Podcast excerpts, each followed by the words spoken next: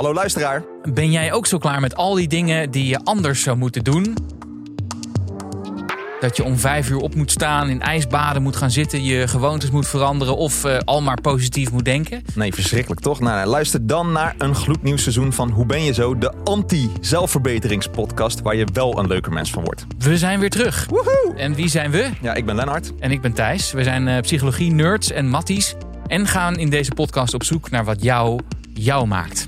En we gaan je geen tips geven, beloofd of vertellen hoe je de dingen anders moet doen. Daar geloven we namelijk niet in. Maar we duiken wel in alle aspecten van persoonlijkheid. Ja, en in dit seizoen praten we over de mythe rondom zelfvertrouwen. Want is dat wel zo belangrijk? Nou, spoiler alert. Nope! En over persoonlijkheidsverschillen in de liefde. Want uh, misschien wil jij je partner wel veranderen. Maar daar kun je misschien wel beter mee stoppen. En uh, bestaat er wel zoiets als hoogsensitiviteit? Luister daarom vanaf 31 januari naar het tweede seizoen van Hoe ben je zo?